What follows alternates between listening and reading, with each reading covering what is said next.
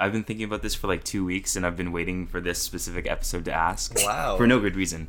Um, but if you had to replace the actor of one MCU villain with Jerry Seinfeld, who would it be? What the hell? Uh, What is the feature length podcast? Anyone? uh, the feature length podcast is a show where three idiots talk about film and entertainment. Good answer. hey guys, what's up? Hey, are you talking to us? Yeah.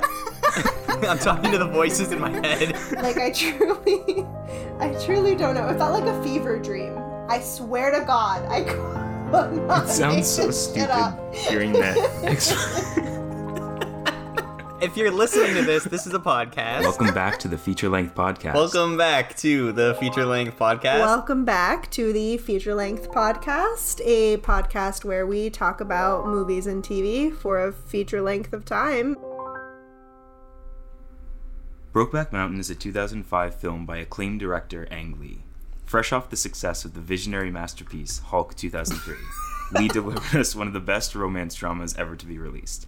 The movie is about two sheep herding cowboys, Jack Twist and Ennis Del Mar, who take a job together moving cattle across the untamed wilderness and, over the course of weeks, develop a romance with one another on the fateful slopes of Brokeback Mountain. When the job is finished, they drift apart and go on with their lives, getting married and having children throughout the passing years, shown through time jumps. Still, Jack and Ennis continue to yearn for what they once had, and they go on to arrange trips to reconnect behind their families' backs.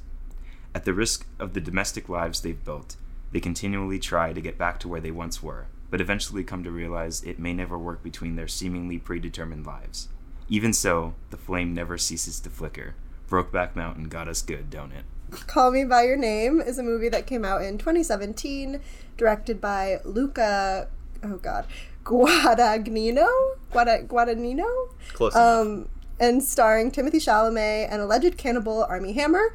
Um, it takes place in one fateful summer in 1983 where Timothée Chalamet discovers fruit and homosexuality, and Armie Hammer discovers statues and the body of a young boy. and it's More in a like picture. Good Statutory lord, rape. Carol. Yeah. yeah. Well, I can't. We need. We're gonna talk about it. We're gonna talk about it. Yeah. Oh, we're gonna I talk can't about just say it's a lovely romance because it's a little Yeah. problematic. But Just it takes bit. place all in a very picturesque little Italian town backdrop. Um, Yeah. So it's lovely to watch. But that's "Call Me Mm-hmm. by Your Name." Welcome back, everyone, to the feature length podcast, episode 51. Woo! Uh, Oh, yeah. Yeah, That's we did less it. exciting than episode fifty. I don't think it requires a woo. Uh, But it's like a bigger event than episode 50. We, of. we've Well, passed every episode 50. episode going forward will, I guess, be a bigger event. Do we have to woo every time? I think No, but I mean, no, not because, not just because the number's bigger, because we have five guests. or sorry, we have three, we have two guests, but we have five hosts, absolutely. which has never been done before. Yeah, so- I just spoiled it. Yeah, I That's gonna okay. That's okay. You know what? Fuck it. Fuck Just it. start over. We're going Just off start the cuff. Nah, nah. This is all staying in. I don't give a shit. I am uh, Marco, uh, usual voice on the podcast. I'm joined, as always, by Dan Hello. and Carol. Hello. And this episode, as Dan mentioned, we have two special guests. Uh, two special guests that have both been on the podcast before, and who also have very similar names, so it won't be that hard to remember. But Madison Hello. and Maddie. Hiya. Welcome, guys. Thanks for joining us on this very special episode of the podcast, which we, the working title for is Call Me By Your Brokeback Mountain. Um, because we are discussing today two very big movies uh, in a classic double feature episode of the podcast. Yeah, Call Me By Your Name and Brokeback Mountain. Uh, so, for anyone who is unaware, the standard sort of format we're going to do, like we do normally for double feature episodes, obviously, we're going to talk about each episode, each episode, each movie uh, individually, um, with a separate discussion on each.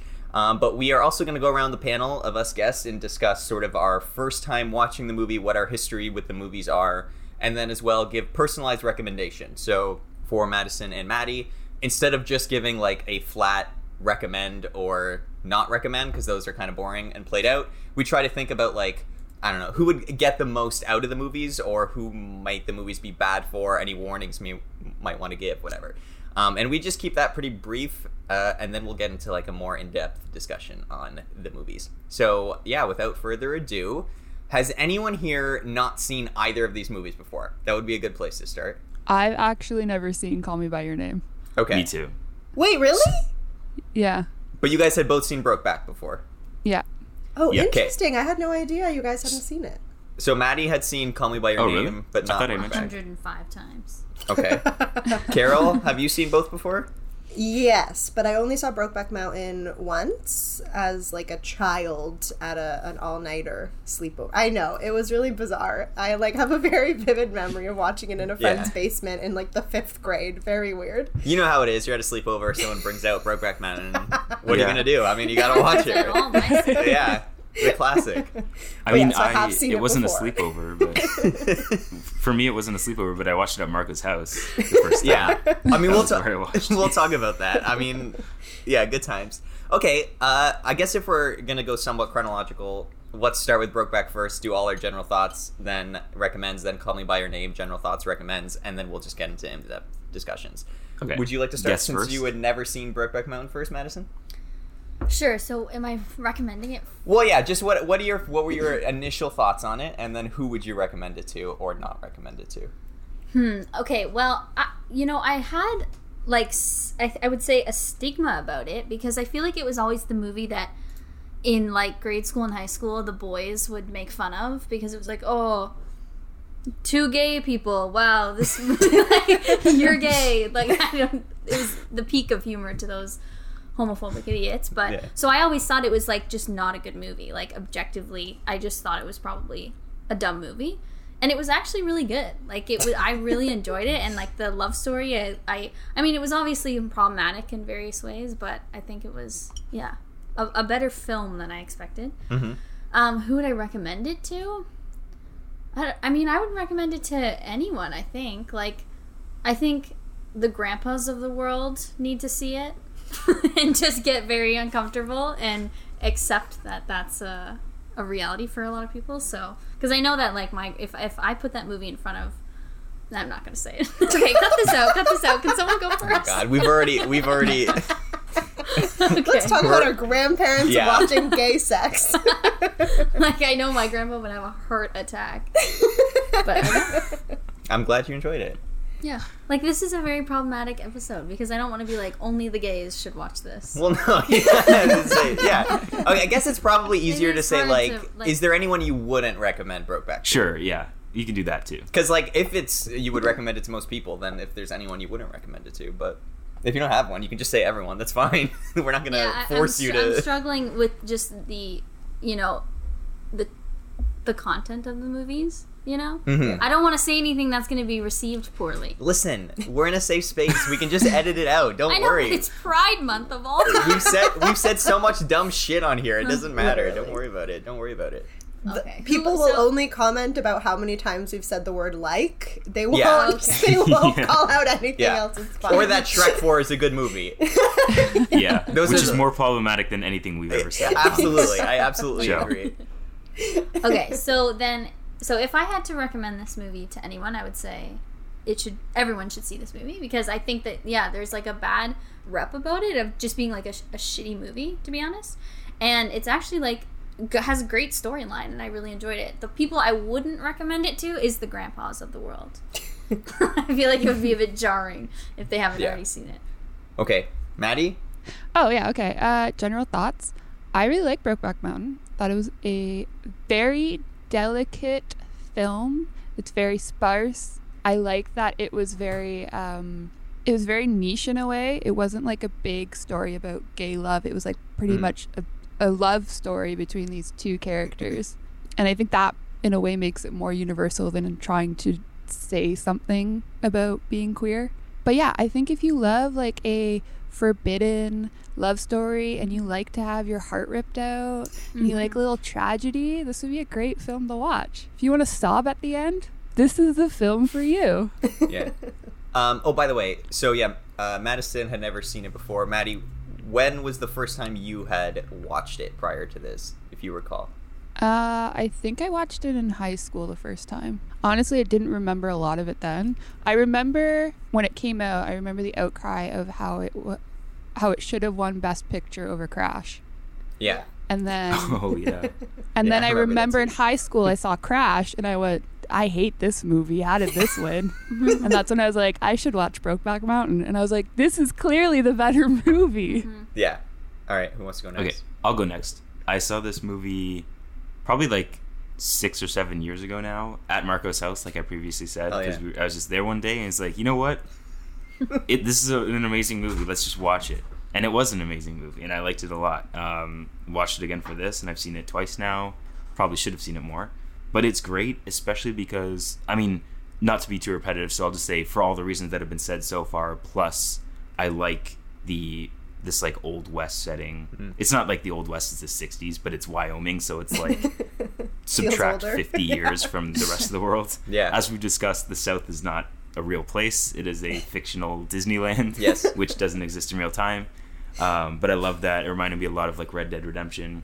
And also, I love the music. And I I was like, wow, this is really good music. And then just this morning, I was looking it up. And I guess the reason I loved it so much is it's the composer that did the Last of Us games music Oh, really? who is also doing the music for the Last of Us HBO series, which is getting me pretty hype, honestly. nice. That show is looking better and better by the minute. Uh, yeah, everything. Again, everything that's been said so far. It's a extremely solid romance, um, and and like Maddie said, it's not just like it's not too generic romance. It's like it really hones in on this one particular couple that you grow to care a lot about. These two characters. Um, oh, and and recommends. Uh, I would recommend it. I I'll say the only people I won't recommend it to, just because there is like a couple graphic scenes and like a little bit of nudity. I guess children probably wouldn't like this too much. yeah, Right? that's true. Fair. So But- you would say I watched it in the that. fifth grade. It was yeah, exactly. Okay, but that was a choice. yeah. Other than that, though, I I'm, I'm, I think I'll go like the midnight mass route of like not everyone will want to see this, but it's something that I think everyone like should Yeah. see for its message. Agreed. I will just piggyback off that because you brought up us watching it at my house. So uh, I'll go Okay. next. So that was not the first time I had seen this movie. The first time I had seen it, and to go towards kind of what Madison was saying about, I guess, like the meme of this movie mm-hmm. in pop culture. Just when we were like younger, I Yeah. say like I always had that like impression that it was just the movie that dudes at our age would make fun of. Yeah, I mean, it was just the gay cowboy movie, quote Yeah. unquote, is like what this always was, right? But anyway, I was with a friend of ours, Tatiana.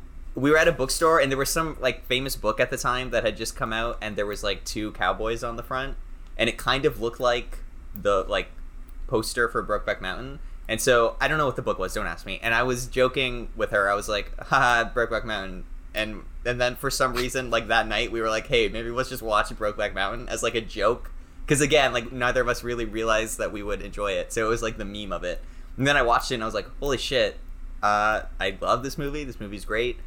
Um, yeah. And then pretty shortly after that, I is when I showed it to you, Dan. But I haven't seen it since then. So I, this this rewatch is my third ever watch, and the last ones were like five years ago. Um, but yeah, I, I also really enjoyed it again. It is funny. It this in terms of all the double feature episodes we've done, this one reminds me the most of our original double feature, where we did um, Booksmart and Oh, super bad. Super bad because i remember like watching those movies and being like holy shit these actually are really similar. And so much especially about the beginning of brokeback i was like oh this is really similar this kind of like slow build we're not talking about anything just in this landscape area. So yeah i'm glad we're doing these movies together but i, I really vibed with it. I love the pace of it um, i think it's uh, just yeah really beautiful love story.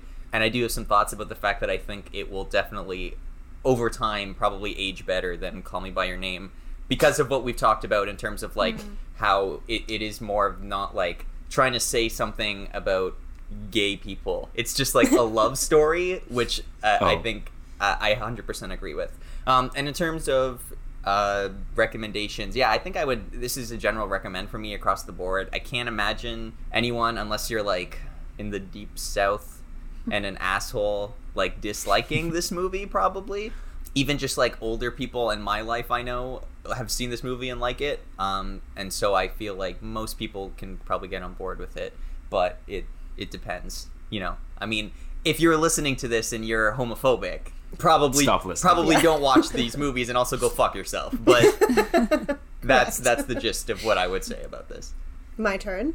Yeah, as I mentioned, I saw this in the fifth grade. Um, I will say, because of the graphic sex scenes, I was pretty uncomfortable in the fifth grade. I will not lie. Um, so right off the bat, do not recommend it to fifth graders or younger.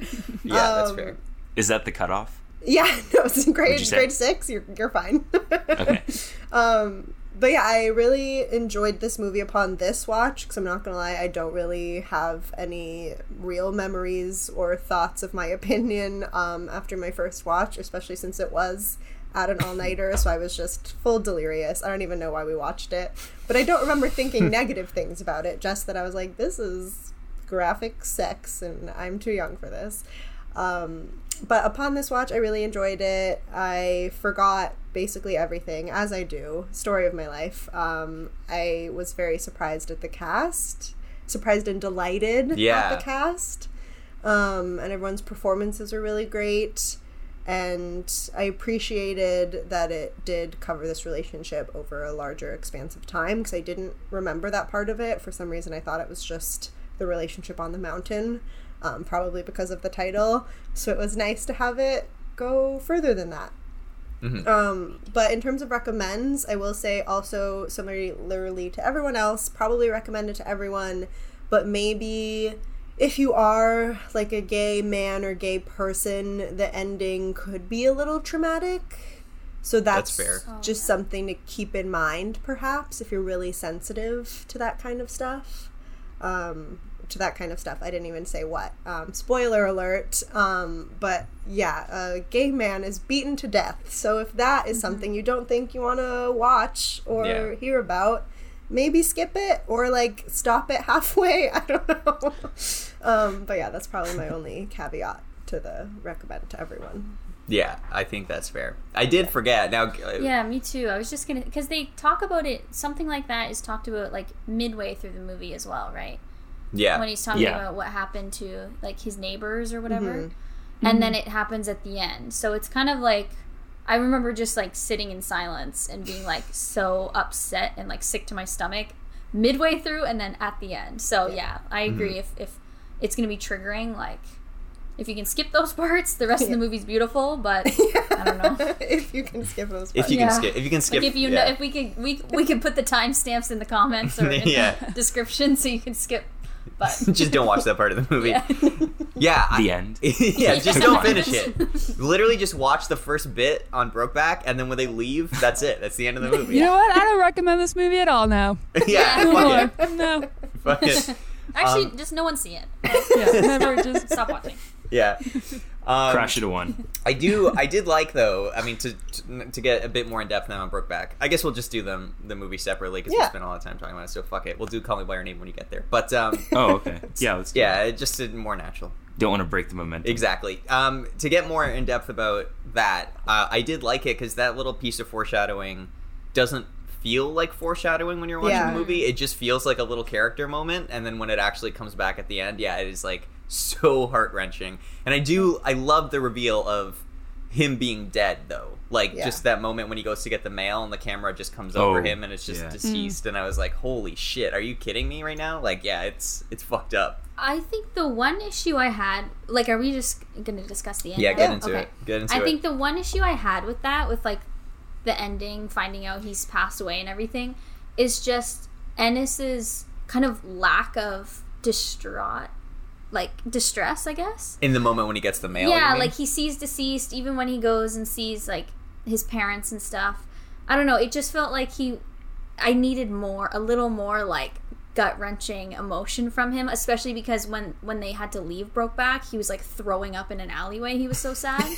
so I was like, I expected to find out his lover's dead. You would also have that level of emotion. You sure, know? that's fair. like he was just so distraught in that in that scene leaving Brokeback that he's like crying and screaming and throwing up in an alley. I just Yeah. expected more finding out he was dead. You know. See, I it this leads uh, does dovetails nicely into a problem that I have with the ending because I'm I guess the resident I bitch about endings on this podcast guy. I'm always like, oh, if you cut this scene, then the ending would be way better. But anyway, I think the reason they they don't have him freak out is so like you can build up to that moment of him finding the shirts and like that's supposed to be the big emotional moment which is fine like as a structure choice but i also i have a problem with the fact that like he finds the shirts at the parents house and then we get one more scene at his house with his daughter and then he looks at the shirts again and then the movie ends and like i get it because like those scenes are doing two different things like thematically but i was kind of like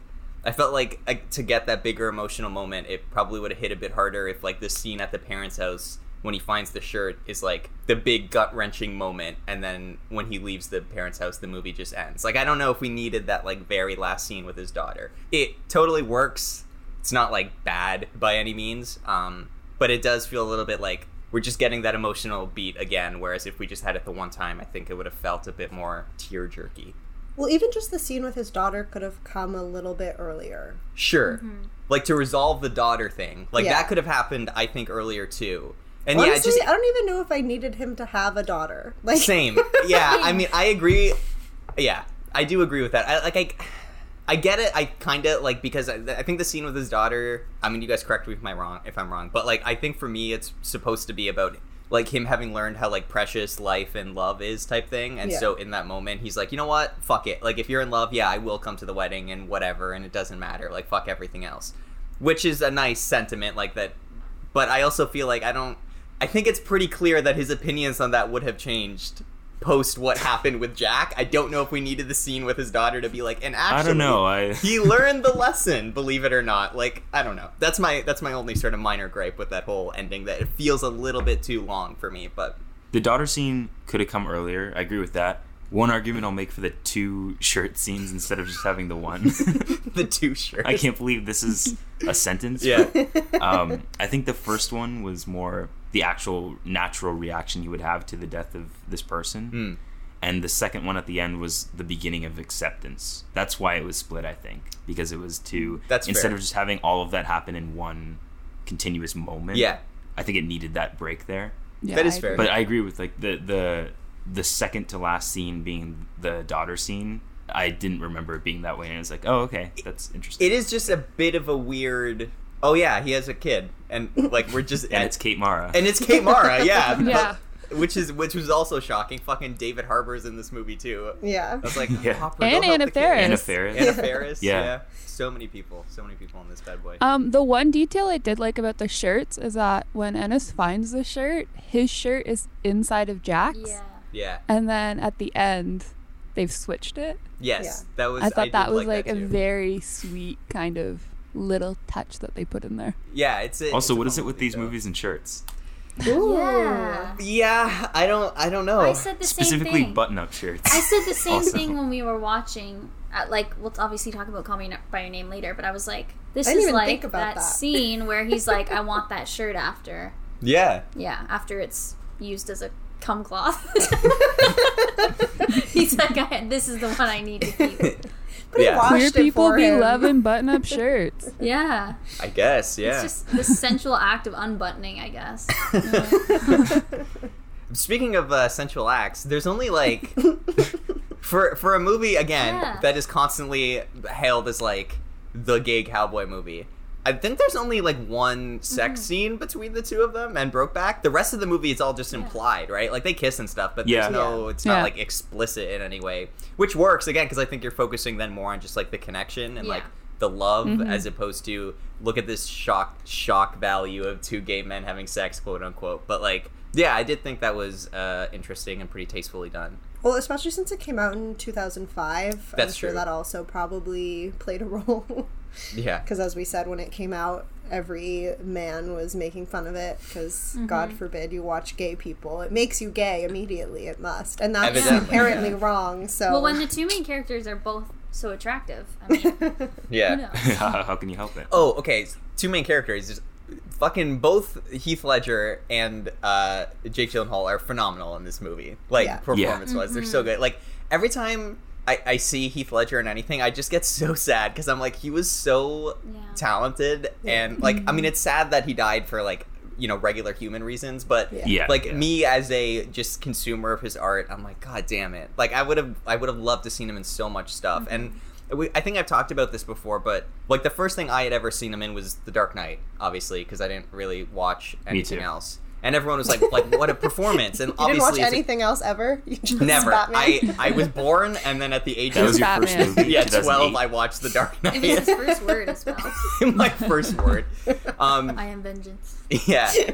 I remember though, like obviously the Joker performance is just a good Joker performance, but people were like talking about like wow, like unrecognizable Heath Ledger, and I was like, okay, sure. But and then watching this and being like, oh, holy crap! Like, yeah, actually, these two performances are so different and like completely unrecognizable from each other. Like, what just an incredible, incredible actor. Mm-hmm. Have you ever seen Yes. 10 Things I Hate About You?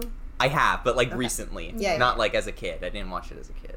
He- He's great in that too. I mean, what do you, what do you want me to say? Yeah, I kind of I liked their dynamic too. Like while we're just on the actors, I felt like Jack. I felt like it was kind of like golden retriever black cat pairing. You know, like I felt like like Jack's very golden retriever. He was always the one that was a little more like open and and like Yeah. loving and whatever. And then Ennis was kind of harder to crack and a little more serious and and like harder to open up. So I do like that dynamic of yeah that that added a lot. I think.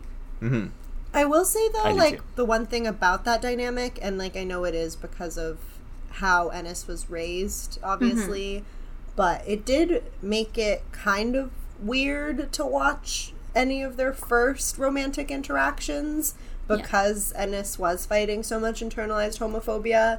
It Yeah. almost seemed like violent in a Sure. way to watch because Yeah. it was so intense and like you could see him having that inner battle as it was mm-hmm. happening um that it, it was it's always a little jarring just to like even see their like first kiss or e- even like their sex scene it starts pretty like Yeah. It does, yeah. oof. Yeah, well, I they mean, had a sex literal thro- punches are thrown too. yeah At some point. yeah Yeah. yeah yeah i was shocked that they had like a sex scene before any other romantic moments you know like they didn't even have they did, hadn't even kissed right No. before No, he just spits so on his and dick i get that whole like just like the urge and like they just like satisfy the urge right away but yeah it wasn't as much of a like slow burn as like something like you know like bridgerton and stuff where it's like when are they going to kiss? It was just like oh okay it happened. Yeah. so now then you yeah i feel like you get the sexual tension out of the way so that the rest of the movie is just focusing on their romantic like emotional connection um, otherwise you'd kind of be waiting for that one big moment kind of thing so Yeah. Yeah, and to that, especially like we're talking about with the 2005 audience, to get that out of the way, so it's not hanging over the head of the movie about like, oh my god, are we gonna get a gay sex scene? And to be like, that's literally the first thing that happens. Now, can we please just tell a fucking story and not worry about this bullshit anymore? Yeah, I also like that because yeah, like you get the like most literal romance out of the way at the very beginning, Yeah. and the rest of the movie is just the unfolding of the aftermath of like the inception of this relationship and how it falls apart by the end. Yes. So it, it really just becomes a character study after Yeah. after that first sec after the first sex scene. Like it's that's all the movie becomes after that. I love how you have like the whole first act is on Brokeback Mountain, and then starting in Act Two, it's like a where are they now throughout the years, seeing what each of them is up to after that uh, those few weeks, Yeah.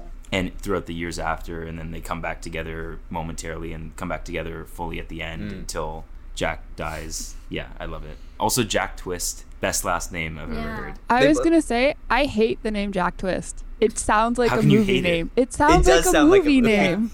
That's not a bad thing though. But like, and it, we are just watching like a movie. this is true. It just like took me out of it a little bit. I was like, Jack Twist, really? No, it did. Yeah, I will I say it sounds like I a name that belongs in a nursery rhyme. Yeah. Yes. Yeah. Yeah. Exactly. Exactly. Yeah. Jack Twist jumped over the candlestick yeah and then fucked all the king's Ledger. horse and all the king's. Couldn't put Jack Twist together again.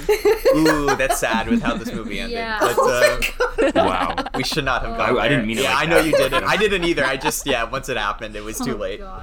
But I do. I love Ennis Del Mar though. That's a very nice. That's a very like Yeah, real yeah. feeling name. Uh, Yeah, that's Yeah. a good one. So, do you think the characters mm. were gay? Because there's an argument on the internet. Okay. internet. I love that question. I'm so glad you asked that because Wait, what? oh yeah I think i, was is this a joke? that too No, No, it's this not is a, a very joke. real- The internet actually argues whether or not they're gay. Yeah, because I think I think there is a reading of the movie to be had that it was more like the extreme circumstances that they were in that it drove them to be. I know. I I, Yeah. I do think they're gay. I, I could I could see that with the mountain sequence, but then all the Yeah. years after when they keep coming back to each other. Yes. Yeah. Yes. Doesn't that Yeah. kind of disprove that? That's I would say between the two of them, I would say like Jack would lean more towards men. And Yeah. you could see Yeah. that with like him going to Mexico Yeah. and Oh, then yeah. him finding the other lover with the other rancher. That's like implied that Mm-hmm. They're going they're Yeah. having a relationship. But I feel like with Ennis, it's less him being gay and more just like Jack was this person Yeah. because he never So found any pan. other man. yeah, he never really Yeah, found any other man attractive in the same way, right? Like, Exactly. we Yeah. don't think he, from what we know, he never hooked up with another dude, and he had a wife. But I don't even think like his relationship with his wife was all that. It wasn't the same like intensity as it was with Jack, obviously. Yeah. He's just not much of a romantic compared to Yeah. Jack. I think is Yeah. I feel like he also had more trauma driven in. I mean, we don't know a whole lot about like Jack's upbringing, but like with Ennis being like brought to see that dead man and be like, "This is what will happen if you're gay." It was Ennis, right? Who saw? Yeah. it? Yeah. It's Ennis. Okay. That's all. Yeah. So then, yeah, I don't know if it's like just the fact of like being more gay or less gay than the other. I think maybe Ennis just had a lot more resistance inside. So like, Sure. I don't know. That's what I think. Or too. they could be. I mean, they could be bi because they were genuinely interested in other women. Like, I don't think there's really an answer. Yeah, I mean, I think, but I think that's part of the strength of why I think this movie is going to age well, is because I think the movie is more focused on love is love. Yeah. Like it doesn't really matter. Yeah, like don't no even label. don't even worry about the label of it. Like these two people had a connection, and that's the most Mm-hmm. important thing. Which is yeah, great. I, I'm, and I I'm glad. I- Like it's fun to have the conversation, obviously, but I'm glad there was no point in the movie where they were like, "So are you gay? Like what are you exactly?" Like Yeah, like the only time they ever really talked about it was at the beginning, right after Yeah. they had sex for the first time, and Mm-hmm. I think it's Ennis who goes says first. He's like, "Like I ain't no queer," and Jack goes, Yeah. "Me neither. This was a one-time thing. Nobody else has to know about it." So Yeah, and I read that as just like because it was the '60s, neither of them wanted to even like Admit it. admit it, mm-hmm. even if it was true. yeah, yeah, I also I love the the moment when the like the he- I don't know what you call him their boss he like comes down to deliver a message. Randy Quaid. Randy Quaid and uh, Jack and Ennis are just like frolicking and like playing. And I was like, Shirtless, wrestling. It's like, aren't you guys Yeah. supposed to be fucking working? Like, let like forget the relationship, the gay aspect of this. Like, you're literally here who's to watching be doing the work. sheep? Yeah, exactly. okay. Also, okay, this is the most important question that we had. yeah. What the hell is their job? Like, what? What are? Why are they taking the sheep up to this place? What But is then happening? they can bring them back down. because they're because they're selling it, right? They're selling it to some, Are they? some person. I don't know. That's usually that's why people herd cattle usually. 'cause is to, I don't like, know. bring But they were in the ranch. same area. It's not like they were traveling with the cattle. Do they travel? No, they were. They Oh, were. they were. Oh, okay. that reminds me too. Uh, the first, like when Marco and I watched this that first time, he randomly pointed out he's like, "I should mention there's like a startling amount of establishing shots of sheep in this movie. yeah, there really is. it's though. absolutely It true. is Okay. And every time I saw one, I just I laughed. I have two things to say about the sheep. One, I think Okay. they move them around because they eat all the grass in an area because Okay. there's just so many of them and they eat so much. So then you just have to Gotcha. literally move them to get more grass. Um, and second of all, they probably had so many establishing shots because apparently it was a nightmare to get all the sheep there Hmm. because it was filmed in Alberta. And the environmental department prohibited the crew from bringing domestic sheep into the Rockies because they didn't want to bring new diseases to the wildlife. Um, so they had to really keep them separate and not allow them to interact with anyone and like drive them in and out of the mountains like every single day. So they were Wow. probably like, hmm. we're doing so much work Getting just to have any sheep. Get we're gonna those record sheep the in fuck there." out of them. Yeah. I need another sheep shot, and I need it now. Make it worth I- our I- time and effort. I would like to see like the shooting schedule, and just how many pages of the schedule are devoted to Sheep. sheep, establishing shots. Yes. Sheepy Just roll. like three days, just shooting sheep. yeah, probably. I love that. Yeah, I think I mean I just I took it as usually when people are herding cattle across country, it's to deliver it to a like from one ranch to another. Okay. But so I think that's I mean that's pretty much what their job was to just look after it and make sure the predators didn't get at it. That makes sense. Stuff. I also I like that parallel when there's uh, the shot of one of the sheep that got like eaten by a wolf or whatever. Very symbolic for pretty obvious reasons, but uh, I like it a lot. Well, what did you think it was symbolic of? Because I have like a different sort of Oh. Maybe. Oh, I definitely thought like the sheep was. It, it's it's pretty much like the this, the flashback we get of the the gay couple getting like beaten to death, and again parallels to the end of the movie as well. Okay, that makes a lot of sense. Because to me, because it happened right after they had sex for the 1st time, Yeah. and Ennis says something about before that, before they even like have that, they're talking, and Ennis says something like, "I haven't had time to sin yet," which makes me believe that he was a virgin. Yeah. No, I And think so then the when I saw, like- says that. So then when I saw the dead sheep, I was like, "Oh, that's like loss of innocence." But Yeah. yours also makes a lot of Mm. sense too. Yeah. I didn't even think of that. I didn't catch that. Yeah, I guess it could be both then. I never caught the virgin thing either. That's that's interesting. Was interesting. he waiting till marriage? I because he had that so. his partner, Yeah, the, the woman. yeah, I guess. I mean, Because he back then, married. maybe he was waiting for marriage. Yeah, it was the '60s. Wait, sorry. Which which character said they're a virgin? And Ennis. Was he at that time with someone though? Yeah, because he was like, "I'm getting married to Alma when I get back." Yeah. Getting married to Just Al. like oh, that. I thought okay. My name's I thought he said Well- his brother was getting married. No, and his No, that's brother why was he was being moved. No, his farm. brother was already married. Yeah. Yeah. And that's why Ennis was where he was because he was like left adrift, which is like a big recurring theme, obviously, in Ennis's life is that he keeps Yeah. being left by the people closest to him. But yeah, I actually I did read the short story that the film's based off of, Oh, and uh, in the story there's a line that's like he had never done anything like this before, but he did it like, and it was not he knew how to do it even though he'd never done this before, and so it was either like I don't know if it was he'd never done had gay sex before, or if like he'd had sex in general. But when I read that line, I was like, oh, that might prove my theory a little bit. I don't know.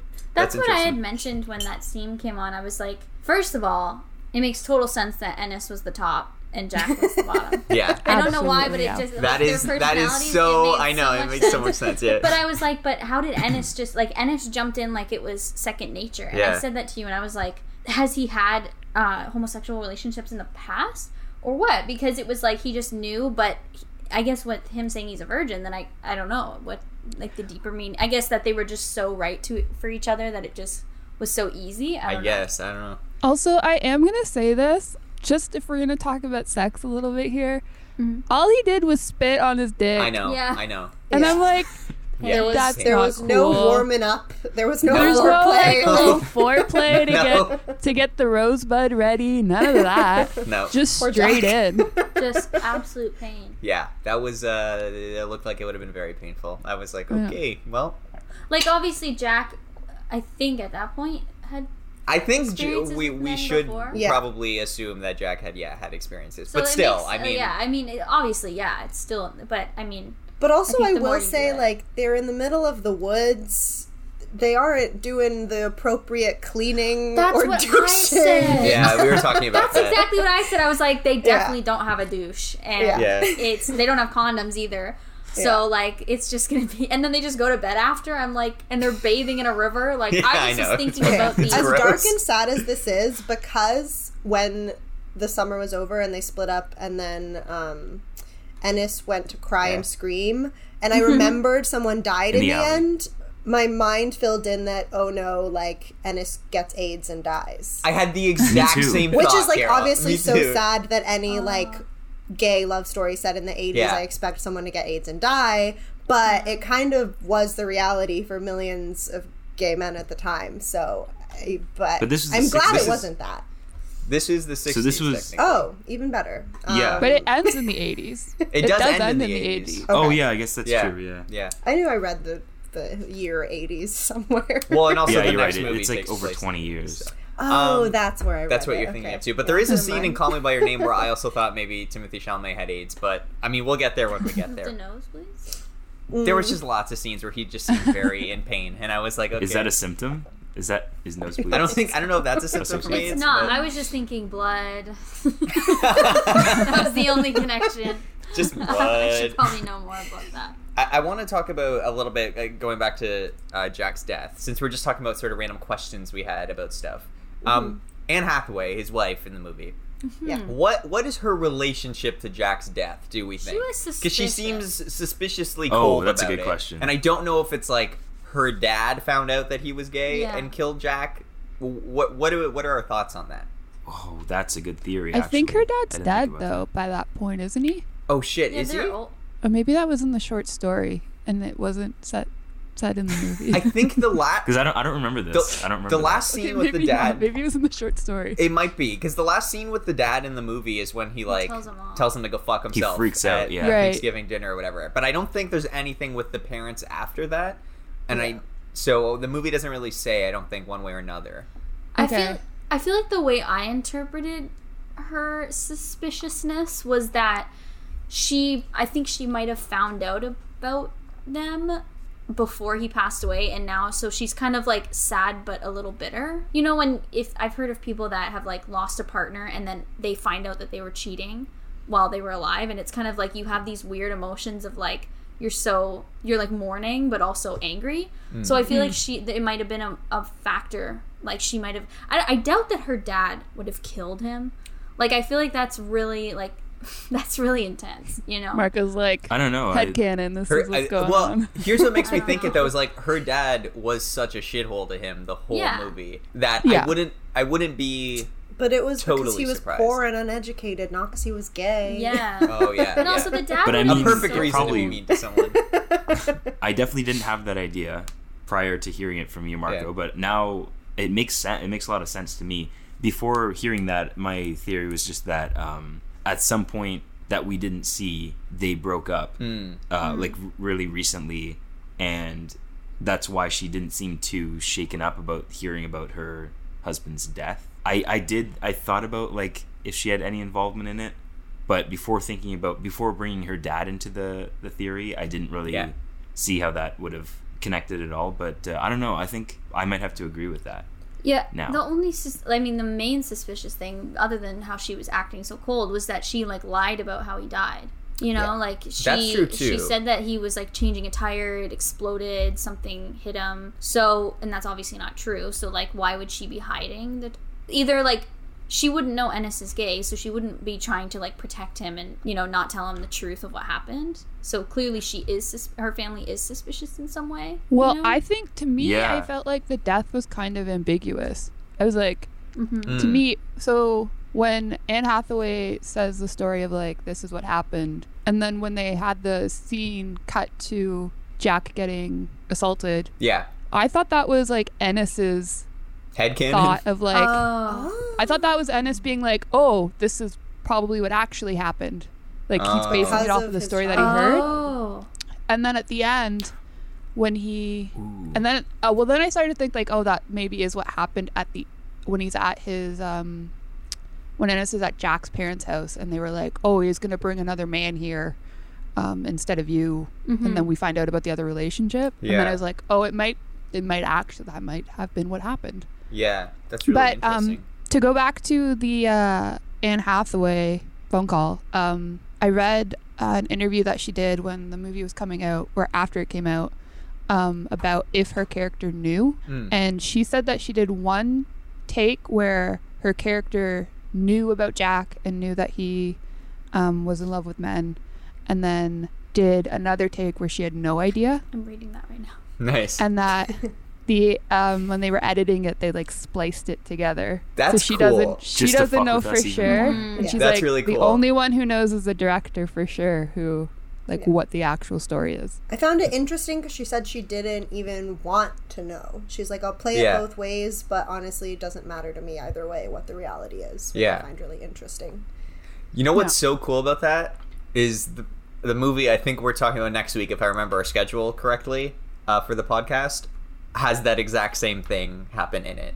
There's Oh, an really? actor in that movie that played his scenes um, two or three different ways, two and three different interpretations, and they edited it all together using takes from each. So you're you're never really sure what that character is uh, going on about, Hmm. which we'll talk about next week when we get to that Yeah, movie. yeah. I don't even remember what next week's episode is. Uh, we'll talk about it later, I guess. Don't say I it won't now. say it now. We'll talk about it It's later. okay.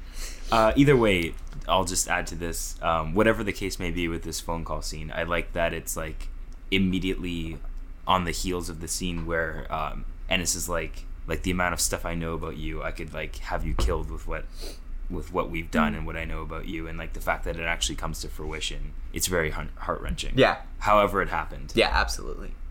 Do we have any uh, final Brokeback Mountain things we'd like to get out before we move on to Call Me by Your Name? I didn't mention it yet, but I mean, it's been mentioned, but I didn't say anything about it yet. But like, I just love the look of this movie. I mean, I talked about like the Yeah. location specifically, but even just not just the location, how it was shot. Yeah. and yeah, the performances. Again, we've we've talked about. I can't believe how many. Um, I guess cameos, but they weren't even cameos because time. most of these people weren't anybody Yeah, at the time. yeah, it's cool.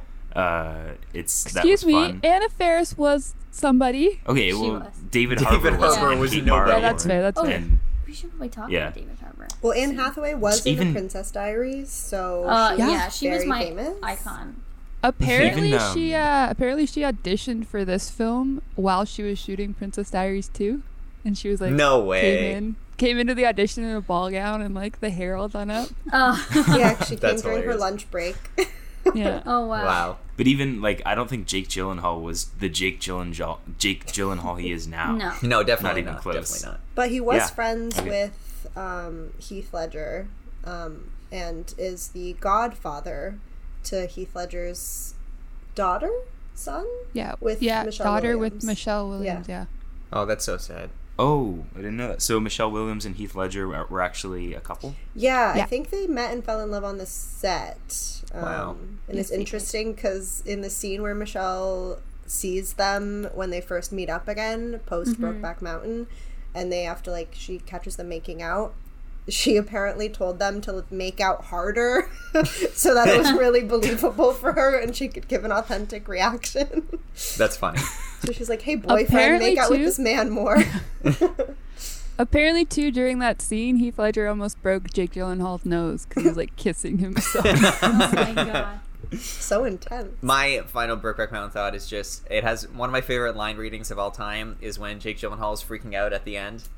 It's their last scene together, and he's like, "Oh, like we could have had such a good life. We could have had this. We could have had that, and all we have now is Brokeback Mountain." And I don't know why, but just that line reading makes me laugh so hard. Like just the It- the fucking anger and just the, the fact that it's the title of the movie as well. It's, it's like it's just such That's- a funny yeah. line reading. also, It's a how we, classic. Like they said the title. yeah.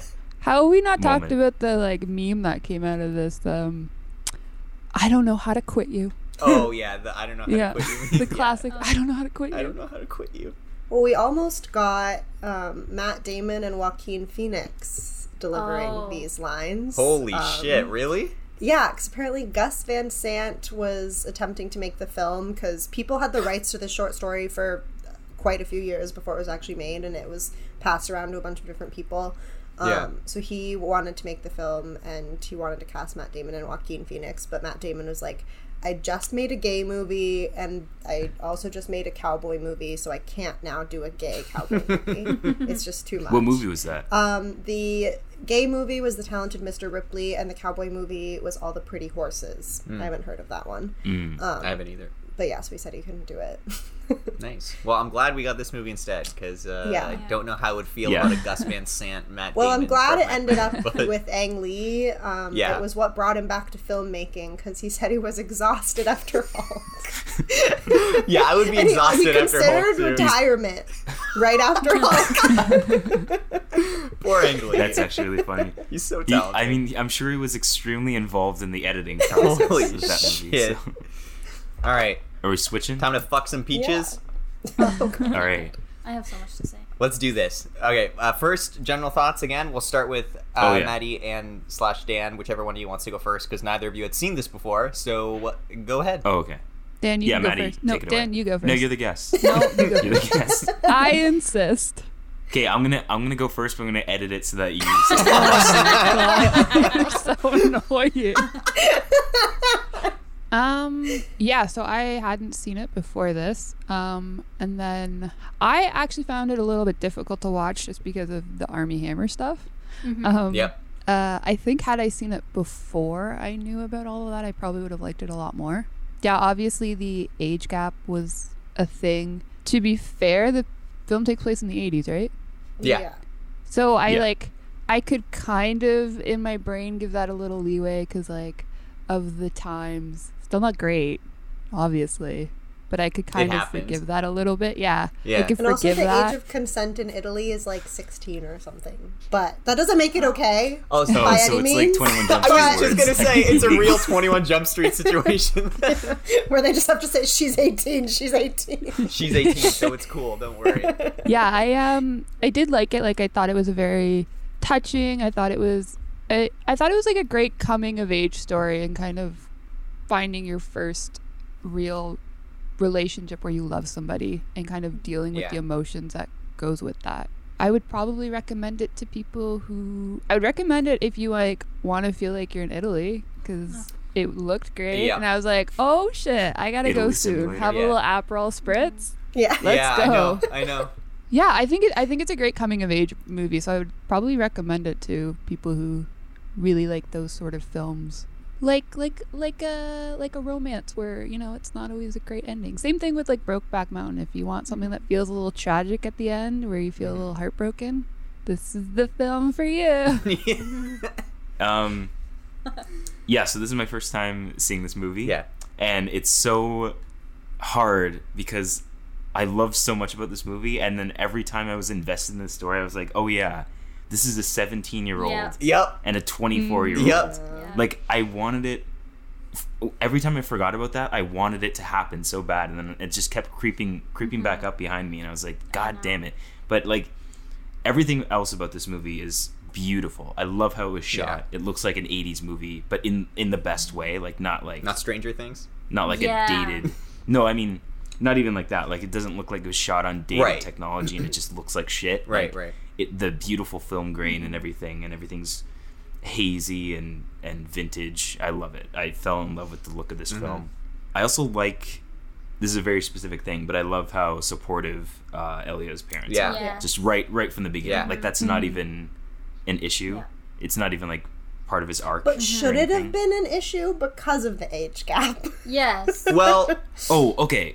Talking about that, yes. Yes. But like They're, just like, i- an issue with to him being gay. Like, as far as I'm concerned. Yeah. No, for real. Like, Yeah, yeah. like you know, Millie Bobby's Millie Bobby, the whole drama with Millie Bobby Oh, Brown and how Yeah, she her was parents groomed and her yeah, parents yeah, yeah. supported it and like let him live with them, whatever. Like that. This was that was this I whole didn't know that. Yeah, like it's very weird. Okay, to clarify, Yeah, yeah, yeah. I meant supportive about his Yes, sexuality, yes. Oh, not yes, about that his was his great. situation. Absolutely, absolutely. Yeah, I'll leave. I don't want to say too much more right now, but uh, Armie Hammer's a weirdo, but his performance was really good. Yeah. Timothée Chalamet, Oh, yeah. as usual, very good. Uh, most of the rest of the cast was mostly unknowns, probably just local casting. I It assume. was, I, if I remember correctly, uh, from the credits and stuff. I think most of this movie was made with like an Italian crew, like Yeah. in Yeah. Italy Italian and unit. stuff. Yeah, so yeah, a lot of the side cast, with the exception of like Michael Stuhlbarg, who is just the boy Elio's dad. But um, yeah, What else is he in? He's- I've seen him in. so for he's sure, in Steve don't know Jobs. He plays the guy in Steve Jobs that always gets shit on,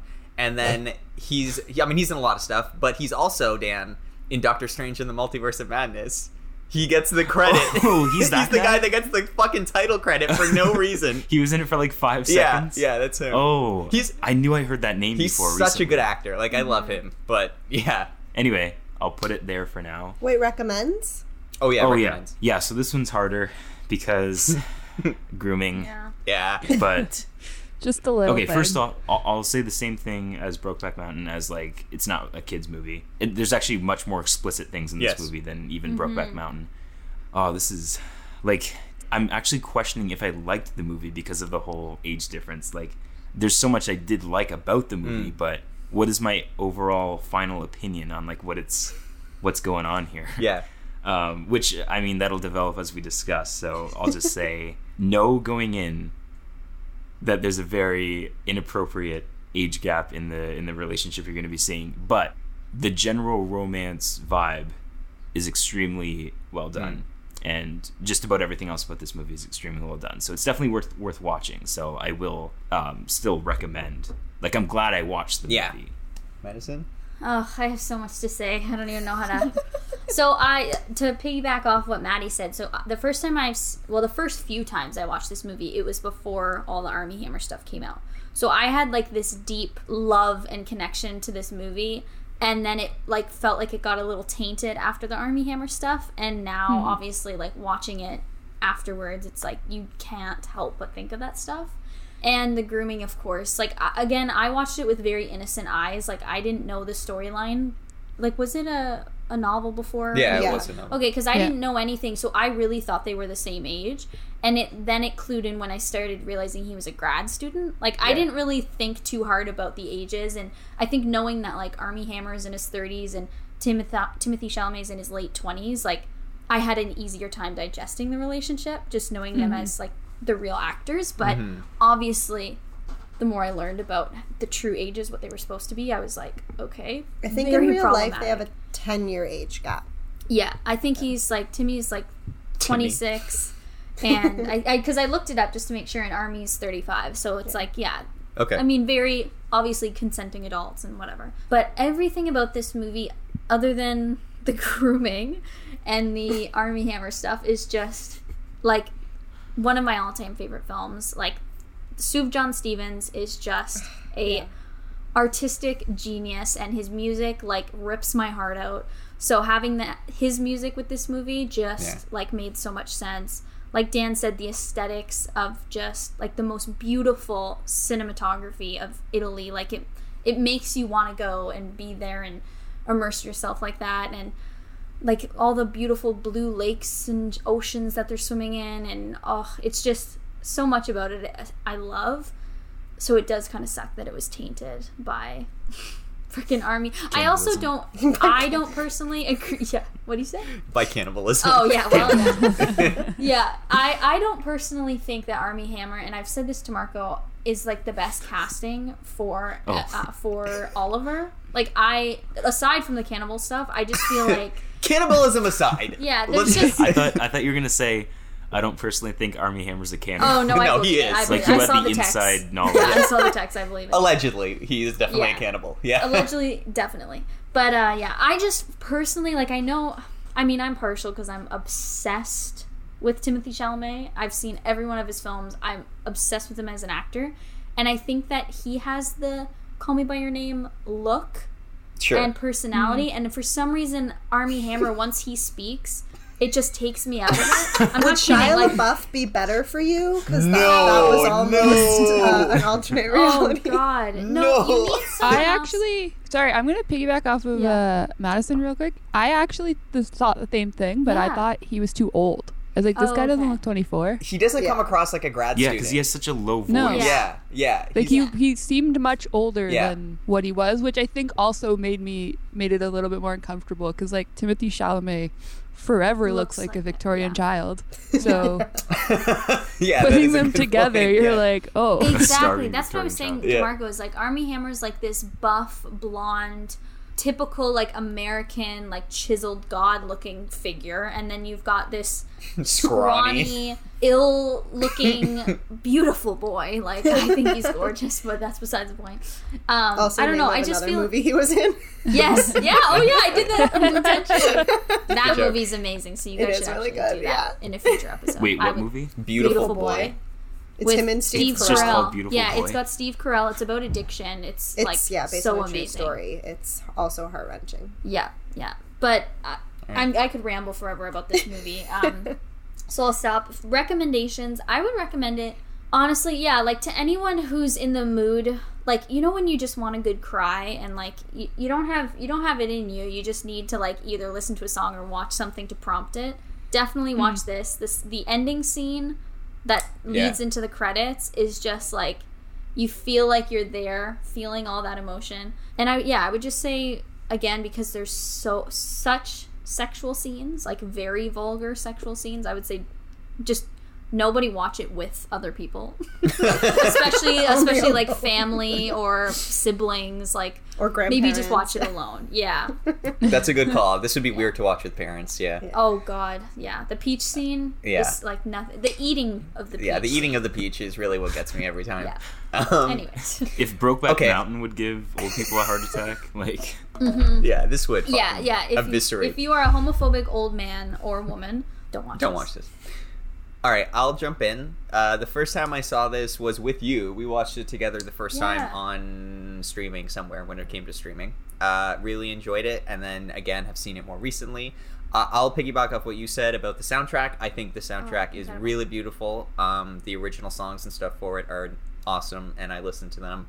Yeah, I mean, uh, we've talked a lot about the plot and the themes and stuff, and I, I totally agree with everything you guys are saying. I think it's a beautiful story if you forget about the grooming, but I also don't, and I guess we can get into it in, in more in depth in a little bit. Like, I, I don't know if the movie is necessarily like like having okay we've talked about this before but like having grooming in a movie in and of itself does not make the movie bad it's more like what's the movie's stance on Yeah. that Yeah. happening and so I, I don't know like i think the movie it could have leaned harder into like oh that was kind of fucked up and it didn't which is why i think it feels weird um which i guess we can get into some of the details of that in a bit but i do struggle with that a little bit but so i just pretend it doesn't exist uh, and i just Yeah. pretend they're the same age and enjoy the movie. But the thing i really want to talk about the thing that's like so close to my heart with this movie and, and why i love it so much is as you guys have said like the aesthetic and the way it captures italy. And this is like such a random specific thing but uh, uh, like as someone that has spent time decent amount of time there um, and is from that culture i do struggle a lot of the time with the stereotypes of the way like italy is shot or presented in film because it's always like The fountain. it's always like we're going to Italy and then hard cut and like da, da, da, da, da, da, da, there's just like red tablecloths and it's You like mean it's it's all not Yeah. like that? it's not believe it or not even the fucking Godfather starts in, at the at the Italian wedding. Some old man is singing that song, and I'm like, this is a child song in Italy. Like Italian people don't just listen to this one fucking song. But anyway, like, but yeah, the the way it's captured, right? Like, I think there is a tendency, especially in parts of the world that are like hot, like physically hot. There's always this weird like orange aesthetic that people try to Yeah. capture with it. This desert like everything is hot Like aesthetic, Breaking and Bad. like like Breaking Bad, Yes. like fucking everything, everything is like that. And so, yeah, to see Italy in this, All the blues and like cooler. like tones. as an actual like place, yeah, like the greens. And It the actually reminded me more of Greece in this movie. It, Yeah. which is what mm-hmm. it's like, but just not presented that way most of the time. But yeah, and like the specificity of Italy, of even when they're having breakfast outside and like what's on the breakfast table. Like if you like paying attention to that, like on my second watch, I was like, this has all been on tables that I've eaten at there. This is like They don't have exactly the pizza type But you all know there? how to crack an egg, right? Yeah. yeah, yeah. that. That yeah, I know, I know. Um, but yeah, like and, and like the the bike riding and when they go into the town and all of that, like it just it feels so real to me. And I have said before, like if you ever want to go to Italy but just can't go to Italy, just watch this movie and it's it does pretty much the best job of taking you there without actually going there I've ever seen. And like mm-hmm. that's very heartwarming to me. And I enjoy sitting through the movie just for that experience. And then even like to go to the end of the movie, like the fact that they again show Italy as a real With place winter. with like seasons and so Yeah. like it's cold and there's snow and like they're wearing like not summer clothes and i was like yeah can you believe that like I italy couldn't. Italy asked has you. seasons Like, like it's it's like there's snow. in yes especially northern italy didn't that. I'm embarrassed to admit. Okay. Um, did you say your recommends? i would recommend this to anyone that uh, wants to go to italy also if you as you guys have said if you're in the mood for like a love story this is a good good love story yeah i think like again as we're talking about just be aware of the content in it like at the end of the day if if you're younger and maybe not ready to uh, handle very sexually explicit content like don't watch it. Uh, and then also if you know that gay love is going to offend you then just don't bother watching it. Like I, I, I don't know why you'd put yourself through that. Um, so yeah I, other than that though you know i think uh, again like there are elements of this movie that have like elements of grooming in it. So if that is a trigger for you you might want to stay away from it but it's also not really tackled ever head on so you can kind of just pretend they're different ages but I, you know i'll leave that up to your discretion Yeah, on that note, I did watch this at the golden time right when it came out. Mm-hmm. For some reason, I just remember there being so much hype around this movie yeah when absolutely. it like in the in the Oscars awards circuit. Um, and so I am blessed to have like a little local one screen theater um, that at the time I was living down the street from that plays all of the Oscar baity type things.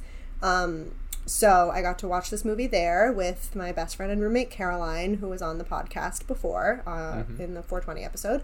Um, and we kind of didn't know what we were getting into, just that like movie based on a novel that Caroline had read and I hadn't at the time. I since have. Um, but yeah, so we went into it and were absolutely emotionally wrecked. Saw fully sobbing in the middle of the theater. We had to Yeah. like sit for 10 minutes afterwards to recover.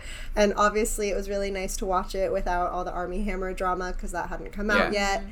And at the time, I also went into it really ignorantly. And even though they the age discrepancy, it looks like it is bigger than it is even in Yeah. the story canonically. But in my head, I honestly didn't question it, and I did assume that he was at least eighteen. So the grooming part didn't really offend me until I then like did a Google and then later read the book. But when I was watching it, thankfully that didn't taint my experience at the time. So I was also like Madison obsessed with it.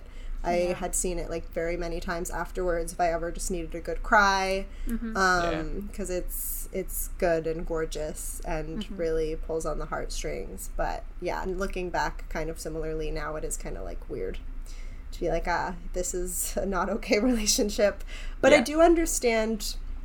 I guess because I'm last, I can kind of also bridge us into an actual conversation now. Yeah, go for it. Um, bef- I'll do recommends too, but um, I do kind of understand why they did make him 17 and younger, because the story focuses so much on like discovering your sexuality Yeah. in mm-hmm. general and mm-hmm. like the similar to the dead sheep, a loss of innocence and just Yeah. like truly it's all hormones like i said at the time and obviously that doesn't make grooming okay but i do understand why the author of the original novel decided to make the protagonist so young but it is obviously Yeah. weird in hindsight so with that i do recommend it to people who want a good love story and can ignore things like grooming um, and a cannibal starring in a film. Um, but if you can't ignore that, don't watch it because it is Yeah. kind That's of fair. distracting.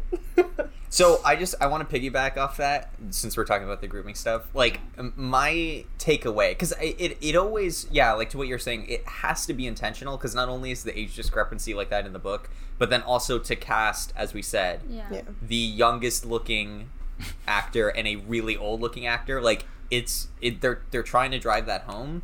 But and i think like maddie made a point about this about this movie very much playing like a coming of age story. And so i think if you view it through that lens and what what we've talked about the idea that like i mean unfortunately for a lot of people like coming of age sexually can end up happening via a more sexually experienced Yeah. older person. And especially i think uh, this having to do with elio like figuring out his sexuality and not necessarily like being comfortable to take that step alone like to have a more sexually experienced man who has probably been with other men. Although we don't know again we don't know 100% but assumptions can be made there.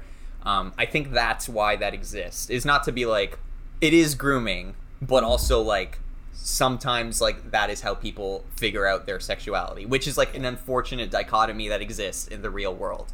I do think again you know maybe it had someone said that uh like towards the end of the movie it wouldn't feel so weird Yeah. um but i think that's sort of something that they put out there and it's more like not good or bad but hey this is how it happens sometimes I think the issue is in the book. It's never addressed.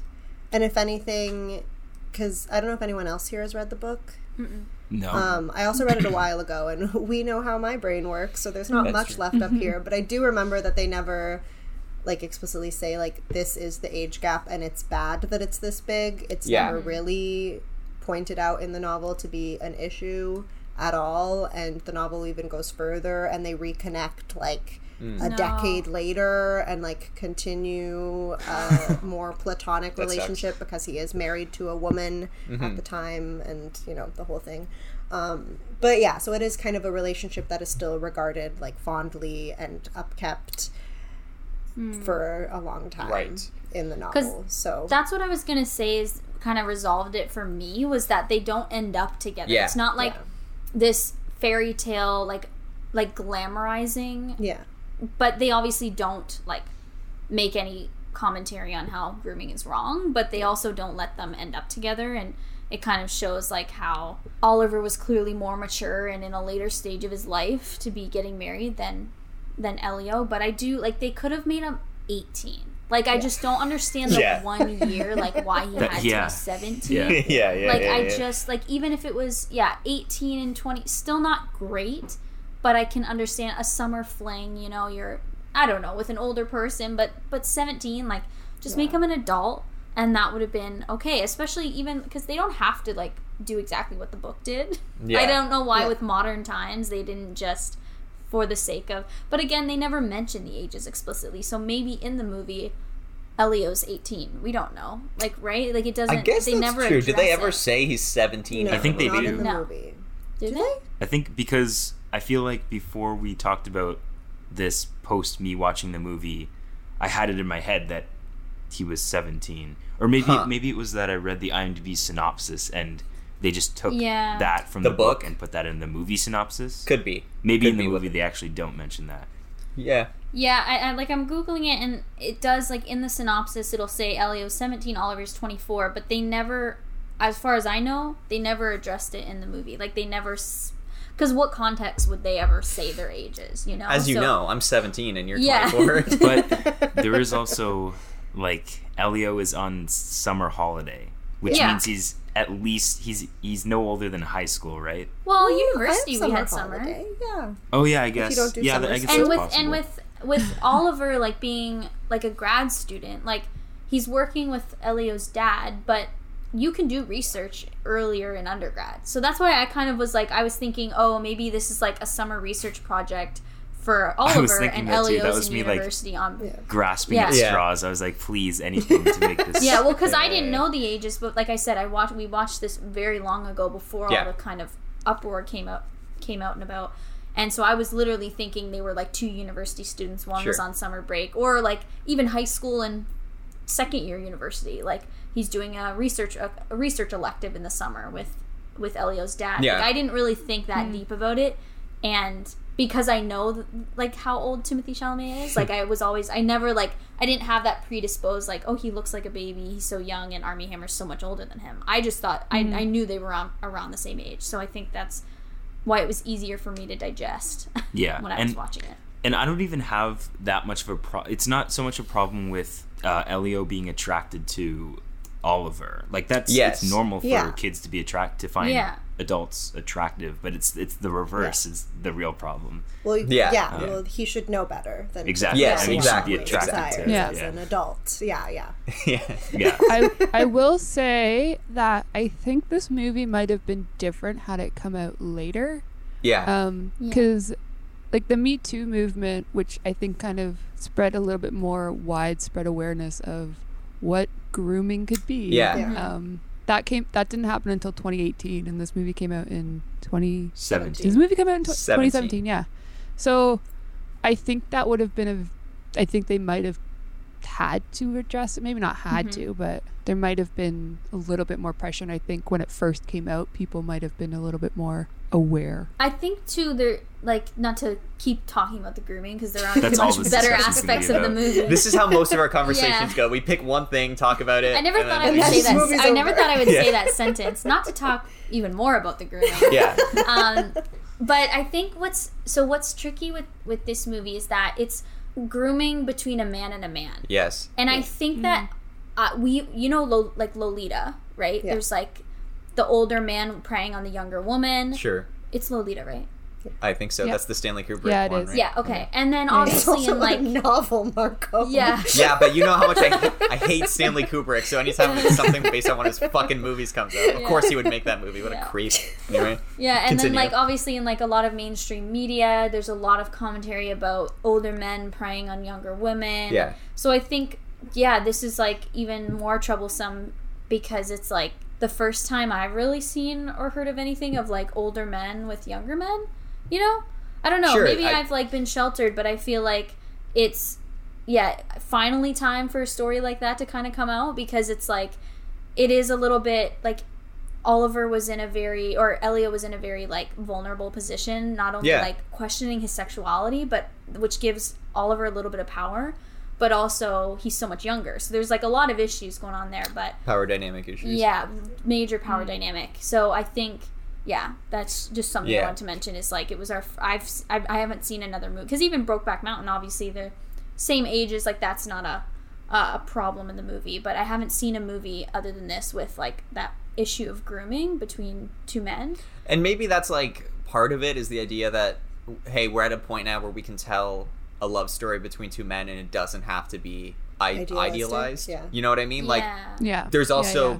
weird shit that happens between gay men. There's weird shit that course, happens yeah. between In any relationship. relationship, Like it's it's not going to be perfect just because they're gay. Like that's that's not, you know, we can now get a little bit deeper than that in our storytelling. It's not Yeah. 2005 anymore. So I, I like that too. It's just uh, like we mentioned before. We're not really sure if that's actually what the the, stance of the movie. Yeah, that's I the know, problem. That's the problem. We're adding all this context to it, but yeah. Because we still want to enjoy it. I do. I I, like, and I did enjoy That's the this movie, but like, Yeah. it was it was hard to at times because that kept coming Yeah. back. It was a little hard to ignore. Yeah. Yeah. Yeah. Yeah, you, you really do have to bring your own like this is how I'm viewing the stance Yeah. of the movie and I think it mm-hmm. works that way and if you don't then yeah it's a little it's a little tough. But I mean yeah, let's let's let's talk about the million other good things in the movie. We don't have to just fixate on this, but yeah, performance wise, uh, again, great performances across the board. Fucking Timothée Chalamet's cry at the end of the movie, Oh. just the prolonged cry. I was like, "Holy crap!" like, what? Just a wonderful little piece of acting that he does there.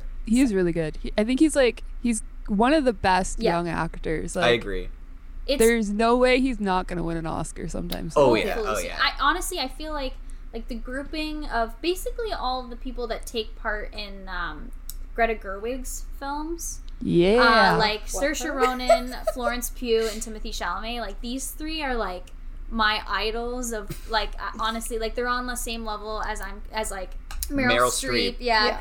like of the older generation. So I'm, I'm Yeah, yeah. excited to see what they do because again you'll see beautiful boy hopefully i really recommend it like it's just Okay. he's so incredible and yeah that scene at the end like that was so and it's so prolonged that you're I so know it's so uncomfortable, but it's so and good. but you Yeah, need that because it's like yeah it's showing kind of like that first love heartbreak yeah. He's currently filming way. a new film with Luca Guadagnino.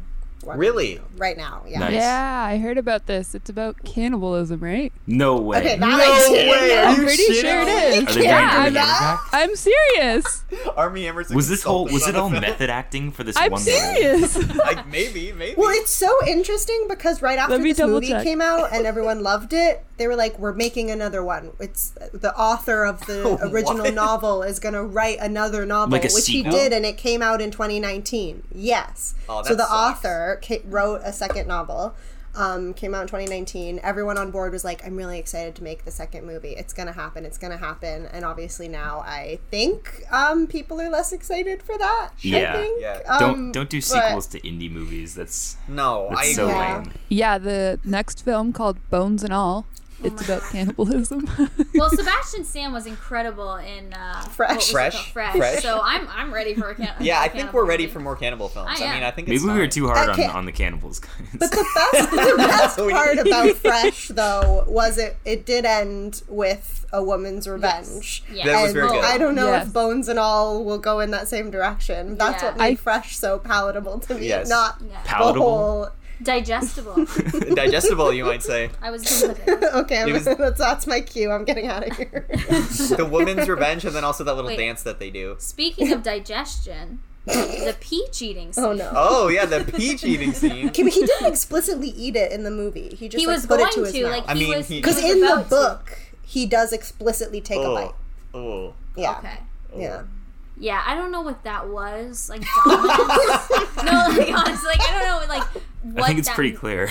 Yeah, Yeah. I'm pretty sure. No, no, I know what it was, but like what was the meaning behind it? And then he starts crying afterwards. I think it was like a a, a weird power moment. Like it made me that scene. Aside from eating a peach filled with semen, um, it made me uncomfortable because it was like he's like taunting him, and then Yeah. Elio starts breaking down crying, and it's like it's just yeah, it highlights the power influence a little bit.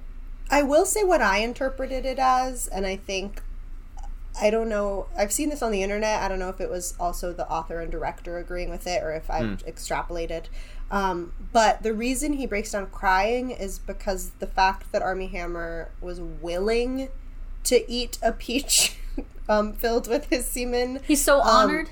It, yeah, it was like the ultimate form of acceptance. It's like you Okay. accept me right after I've masturbated into a peach. How beautiful is that? Right. And then he thinks that Beautiful's he's a going to miss word. him when he leaves. That's that's how I read it. Yeah, and it's Yeah. you kind of have to read this movie now in the two like The two different ways. yeah through like The two lenses of like Yeah. one Yeah. is if he is 17 and it's a grooming situation and the other is if it isn't Yeah. and uh, yeah like while i was watching it, i was wavering between the two but i think at this point i was probably watching through the lens of like i'd forgotten about that for a second it was just like Sure. the romance between these two people so i was like yeah i kind of read it like don't do this because it's gonna it's gonna hurt even more knowing that you're leaving soon like the Yeah. the more we we come together the the more it's gonna hurt when it's finally Come time to- together?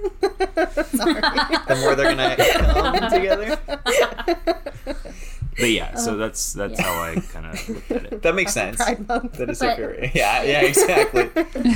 But one theme I like appreciate that someone touched on earlier that is the like acceptance in the movie. Yeah. Mm. Not only from like his parents, which is just such a, like if you have daddy issues, like that scene with Elio's dad just talking to him and holding him, like that will part. hurt. Yes. Yeah, it's so good. but but like even just Marzia, like Yeah. like she was in a relationship with someone she thought that he like they were in a relationship and then she's just completely accepting of it didn't work out and he's in love with someone else who's a man and she just doesn't even it's not even like a thing you know she's Yeah. just kind of like like she sees him in the car crying and they have that moment and it's like everyone around him accepts him and it's just so he's allowed to be like I don't know who he wants to be and doesn't feel like he has to suppress anything, which is obviously very different from Brokeback. It's a lot of like suppression and like mm. internalized struggle and stuff. So that was refreshing to see that it just wasn't even a thing that people were like, yeah. Oh, "You're gay." Like it's just it was just a thing that he was in love more so. Yeah. Like his dad, Yeah. that, that Yeah. whole speech was more just about being in love more so than being gay. Yeah. if this took place in the Yeah. us during the 80s it would Be a whole different. different well, I will. Well, Brokeback ended in the '80s, like early '80s, Right, with- which Yeah. like around the same time that this film took Takes place. place. Coincidence. Yeah. Mm. So Is it a sequel? Is this in the Brokeback Uh, cinematic They- universe? Reincarnation? I will say also just on the theme of acceptance. no, for you. it is nice that Oliver, even just at the beginning, helps um, Elio accept his Judaism. Like Yeah. even as simply as that. Yeah. like, Yeah. That is also nice when you think about it. 'cause Absolutely. That doesn't involve grooming at all. That part Yeah, that's is a completely innocent. Yeah, it's Yeah. totally innocent. No, no, no problem there. Yeah. Uh, I have a question about we we've talked about this, but Yeah. the speech that the dad gives at the end, uh, Michael Stuhlbarg, which is Yeah. it's a wonderful moment. Obviously, he's talking about love, but like there is a line that he says about having only had love like this like once in his life or whatever. No, he says something like What, what's the exact line? I forget what the exact Uh, line is. he It's like, he says he came close to something like this once before or something Yes, is he talking like what is he talking about there? Do we think? Do we think i he's think he about experimented with men Yeah. at Yeah. some point. that's That's that's Yeah, how I read my it too. head Yeah. Me too. Me yeah, too. mine too. Okay, cool. I'm glad we're all on the same page about that. I didn't know if I was adding something there or if that's actually what that was supposed to be, but okay, cool. Yeah. Yeah, something while on the topic of the speech, like I don't know if I'm just dumb or not, but I feel like I had a hard time interpreting what his dad was saying a lot of the time. Like even just the the the quote of like but to say nothing so as to not say anything what's what's the point or something like that. It's like you're just saying you like you should speak up, but in like fancy terms. Yeah, but So it's Italy, Yeah. so it's Yeah, I very think like that was fruity and also- like because of like the German story they were reading too about the like Oh. the speaking if you like the the folktale thing thing. Yeah. Right. You you know what I'm talking the Folk about. tales and princess, shit. like the princess story? Yeah, yeah, Oh, yeah. okay. also his his dad is like a professor or something. Yeah. so I guess it makes sense that intellectual. Yeah, he's an intellectual, so he would speak with lots of intellectual quotes because that's how all intellectuals speak. I will say, as much as I loved the dad and his acceptance, that Mhm. whole like exchange, uh, like right after Oliver arrived, when they were asked talking about the origin of some word, like apricot, and it was like a whole Okay, like, listen. secret ploy. I was like, this is pretentious. It is very pretentious. yeah Yes. But but as someone who is half Arabic, when they were going through and he was like, and then this is the word for it, I was like, no, it's not. Fuck you. And then when he corrected him and he's like, no, it's actually like Mish Mish or whatever. And then I was like, oh, nice. Like, it is very pretentious and stupid, like Yeah. the scene that he's like trying to trick him. But Yeah. like, Well, actually, yeah. well, actually, but when they when they got the detail wrong, I was like, ah, fuck you. Like you're representing one of my cultures well, but you got this other detail wrong. And then it, was like, no, it's actually a twist. And I was like, okay, that's a dumb twist, but I'm glad you corrected yourself. So. but yeah, uh, that's that's that. I did find that scene a little bit silly as well. I agree. Um, just to go back on like the speech. So I looked it up, and he says his dad says, "I'll say one more thing. I'll clear the air. I may have come close, but I've never have I I never have what you two have. Something always held me back or stood in the way. How you live your life is your business. Blah blah blah. blah. So I don't know. Like He's it's like, definitely yeah, he's definitely experimented. He must but have. it, it makes me a little sad because the way I read it is like he's not He doesn't love fully satisfied mother. with his Yeah. wife. yeah, that's life. Yeah. yeah. I don't know. Yeah, that is possible. I thought about that too. I'll, he because he says I'll never have what you two have. Yeah. Which in my That is mind really is sad. love. Yeah. Yeah, it is really sad. Maybe that's why he's an intellectual. You know, it's how he fills the soul in his the, the hole Fills the soul. void. Yeah, the void. Now is there so there's that one scene that I've seen people talk about online, but I don't know if it's real, where after the first night that What? um, Elio and Oliver have you'll you'll know what I mean. Okay. After I Elio was like, and I don't Oliver know, have the movie sex. seems real. yeah. Yeah. Well, well, after Elio and Oliver have sex um, the first time, and they go down for breakfast in the morning, and people are saying that Elio is like struggling to sit down, and his mom like does like a little smirk. Is I that a didn't catch thing, that. or I didn't okay? catch that because at I, all. Yeah. I like when you watch it, you'll notice like because he just took it in the bum for the first time, and he's like so he's like kind of sitting slow, and he like sits down in his chair like very awkwardly, and then his mom kind of is like you'll notice she's kind of looking at him and like smiles and kind of shakes her head, and I th- I don't know if people are over analyzing that scene.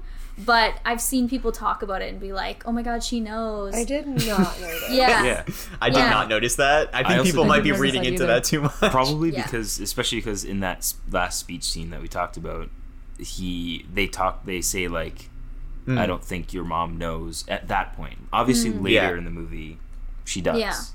Yeah, I was but- gonna say it is really interesting that they say I don't think your mother knows because she's the one who brings up the idea that Elio should go with Oliver to Rome. Yeah. Or Yeah, no, they that don't end up confused going to me Rome. too. In the book, they go to Rome. In the movie, they go to some other town. Some other place. Maybe she does know. Maybe yeah. I don't know. Maybe the dad's stupid. Or maybe he doesn't know that Well, because maybe the dad is also like she can't even tell that I'm gay, so she must not know that you're gay. Maybe. I mean, honestly. Yeah, I mean, because I was under the assumption that at that point she didn't know, I just assumed that she suggested they go together because she, from her point of view, they had over the past six weeks just formed a really They're such good strong friends. friendship. Yeah, yeah. obviously it was a lot more than that, but yeah, Obvi- Yeah, obviously. she- but yeah, that that uh, the dad speech scene is like one of my favorite scenes in this entire movie. Like. Yeah. content of the speech, but also delivery of the speech. Like he's such a good actor. I know, every so every line of that speech Yeah. is just so natural, naturally Yeah. The whole movie is very uh, naturalistic, and I, I think maybe that is why Armie Hammer stands out so much, is because he is very like uh, an actor that we kind of like. Not that we don't know Timothée Chalamet or Michael Stuhlbarg, but I don't know. Like Armie Hammer seems like one of those actors that doesn't really disappear into a role. He just kind of like acts the role, whereas everyone else felt very like, oh yeah, like I live in this Italy place, but also like he is technically also from out of town, so maybe that's like. It's fine. He's like he doesn't live there, so He's the yeah, outsider. they did highlight his Americanism and his Yeah. letters. Yeah. later. Later. Later. Um, yeah. One last thing I wanted to talk about uh, is just I like how like I don't know if it, if like intimate is the word, but how intimate all the character interactions are throughout the movie. Even like when Elio's just laying across his parents' lap while Yeah. they read Yeah. to him, and him and like Marzia's scenes are very like touchy, like romantic, and yeah, it shows like intimacy in a non like Sexual. uncomfortable way. Like he's Yeah. laying on his parents' lap as an adult. Well, seventeen. Seventeen. Yeah, Um, let's be clear. But it just it looks so like pure and I don't know. I just really like all that. Yeah, that is also there's just- very. Sorry, go Sorry, ahead. I was just gonna say there's like a platonic warmth throughout this whole thing. Yes. Yeah. Uh, even in you know in the relationships that aren't him and Armie Hammer. which I think is like a great just juxtaposition between the relationship he has with Armie Hammer, Mhm. which Yeah. is obviously very erotic and Mm-hmm. sexualized. Yeah. very very yeah and it is also very i think like european more than it is like they're they are more free in that way of like yeah you would just like lay on your parents lap or whatever like nobody like cares but i i think yeah obviously the more like especially in the states and stuff as we talked about like if you lay on your parents lap they probably just shoot you for being gay or whatever so i don't No, it's Your just, like, parents would lot of- shoot you. yeah i mean probably probably Oh my gosh. um, before we head out, uh, we should do final thoughts and like fun facts and stuff. I do have one, which is that to get uh, Armie Hammer and Timothée comfortable with each other, Oh, yeah. and you guys probably all know this from research Yeah. or have having heard it, but basically the director was like they were, I think, getting a shot ready, but they weren't ready for the shot, and so Wasn't it just the chemistry read? Oh, maybe it was the chemistry read. I don't know. But basically, he said like, okay, and now we have to practice you guys kissing. So I want you guys to like start kissing, and then like they did or whatever, and then like No, that he was like, I, you need to be like rolling around in the grass. Like, Yeah. you want it to be like very intense. Yeah, and, And then, then- he just left. So it was just Armie Hammer and Timothée Chalamet there, just like making out with like no one around. But it was just meant to like get them comfortable with each other, so they could do it in Oh, the scene or whatever. But Yeah. I thought that was like a fun, fun little fact, nice little bit of uh, direction there. I will say I have a really disturbing fun fact. Oh, um, good. Okay. Is that Ooh, both Is it a the fun fact, director? No, both just the a- director and Timothée, um, when they read about the peach scene, they're like, "We don't even know if it's possible." So they both no, tried it uh, um, and both confirmed that it works um, before they filmed it. That's why I That said seems- it's not fun. It's pretty gross. And why would they say that? Yeah. I would never admit that to No. anyone. No. I would take, I would take that to the grave. And also, the one thing They I, just didn't want other people doubting it. Though. Yeah, they were like, like- no, we actually Yeah. did it. We it worked. I guess. Yeah, Like, it's I do respect about it. them It for makes that. sense that it would work. So I don't know why I they had to it. prove it. I mean, it But, had to be a um, really They had to ripe prove- peach, though. Like, you can't do it on, like, a very Yeah. Yes. crunchy one. Yeah, yeah. And then it can't be too ripe though either, because No. it falls apart. Yeah, it's yeah, gotta it's be got to be just the right. perfect sweet spot. the right yeah. peach. Yeah, but one thing, it's my final remark, I guess, is I don't have any fun facts, but just the one thing I kept thinking about with the peach scene, and I mentioned to you again with like just thinking about the logistics of things, like how sticky was he? I know it was afterwards? like he just went Even to when he was bed just like, after. even when he was just like, like the juice was just falling Yeah. on him. That made me so Yeah. uncomfortable. Like, I know, all and he's so just like wiping it. Like I, I was just thinking, like you Yeah. are so sti- like literally head to toe now. You are sticky, and I hate that Yeah. thought. But it, He just pulls his pants back up and goes to sleep. I was like, Yeah. dude, how? Yeah. Like, how are you not just like disgusted with yourself? Yeah. Right? Anyway, yeah. They do it different in Europe. I guess, evidently. Yeah, one thing I'll say to wrap this up, I guess, is um, with Timothée Timothée Chalamet. I always, I feel like I always have this predetermined thought that he's like a really overrated actor, and every single thing I've seen him in, he's been fantastic. So I need to stop Yeah. thinking that. Just accept that he's talented. yeah. yeah. Okay. Anyone else have anything to say about either of these movies? Really, as before we wrap it up. You know, at the end of Pride Month, I'm happy that we got to talk about some gay boys. Um, Gay boys. Next up, gay women. Um, at some point. At some woman. At some point. Yeah. hey, at the very least, it'll be my next selection for our selection series. So we'll Okay. get there. Um, I what's the promise. um, Portrait of a Lady on Fire. Oh. Okay. Oh yeah. I was gonna say, is it gonna be that one? That's Yeah. a good one. Um, That's a beautiful movie. It's so good, but and no grooming involved. We love Oh, to good. see it. Lovely. Yeah, you love to see it. Um, but yeah, so just happy Pride, I think, is what I would want to leave it with. yeah, I'll try and Yeah, I edit this in time to get it out before the end of the month. Well, that's you know that's fine. They'll they get the That point. would we be talked about classic it during. Pride Month. yeah. Happy Pride Month. Happy When have we ever been on time for The anything? I've never been on Pride. Shout out to the gays. No, that TikTok audio. Yeah, like, yeah. Happy Pride Month. Shout out to the gays.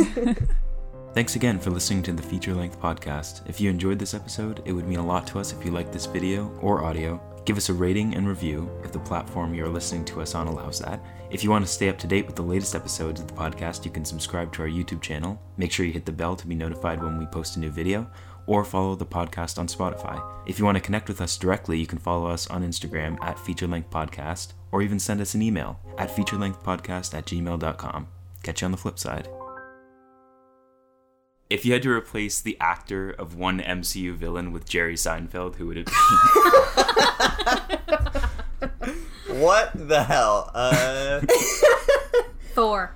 Oh, but villain. It has to be Oh. villain. Yeah, villain, villain. Although I would love to see wanted Jerry Seinfeld Jerry as to Thor. be Thor. Um, I think he would make a really good um, Thanos. Oh Okay, That's God. easy answer, is- but that's a good answer. Who was That's the bad answer. guy of the uh, second Avengers movie? Ultron. Yeah, yeah, who I that's a, that's a great Oh my answer. I Um, want to see him as Hela. Hela. I will pick. You better not pick my answer, Marco. Ooh, this is tough. Red Skull. Okay. Oh, that's a good one. That's kind of ironic, but Ooh, actually, can I change my answer Sure. sure. to Winter Soldier?